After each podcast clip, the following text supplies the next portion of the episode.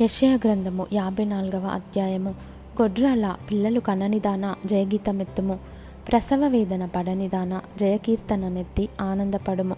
సంసారి పిల్లల కంటే విడువబడిన దాని పిల్లలు విస్తారమగుదురని యహోవా సెలవిచ్చుచున్నాడు. నీ గుడారపు స్థలమును విశాలపరచుము. నీ నివాస స్థలముల తెరలు నిరాటంకముగా సాగనిము నీ త్రాలను పొడుగు చేయుము. నీ మేకులను దిగగొట్టుము. కుడివైపునకును ఎడమవైపునకును నీవు వ్యాపించెదవు.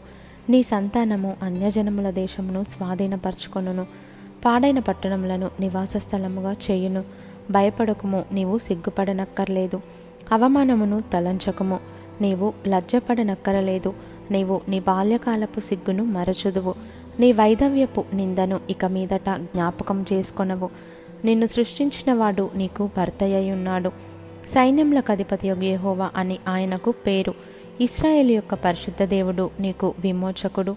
సర్వలోకమునకు దేవుడని ఆయనకు పేరు. నీ దేవుడు ఈ మాట సెలవిచ్చుచున్నాడు.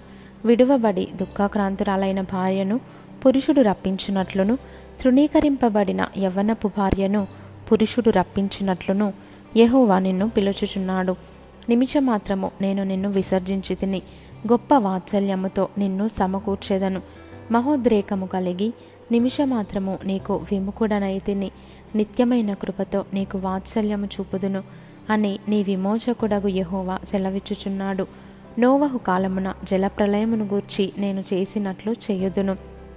జలములు భూమి మీదికి ఇకను పొర్లుచురావని నోవహు కాలమున నేను ఒట్టు పెట్టుకొనినట్లు నీ మీద కోపముగా నుండననియు నిన్ను గద్దింపననియు నేను ఒట్టు పెట్టుకొని ఉన్నాను పర్వతములు తొలగిపోయినను మెట్టలు తత్తరిల్లినను నా కృప నిన్ను విడిచిపోదు.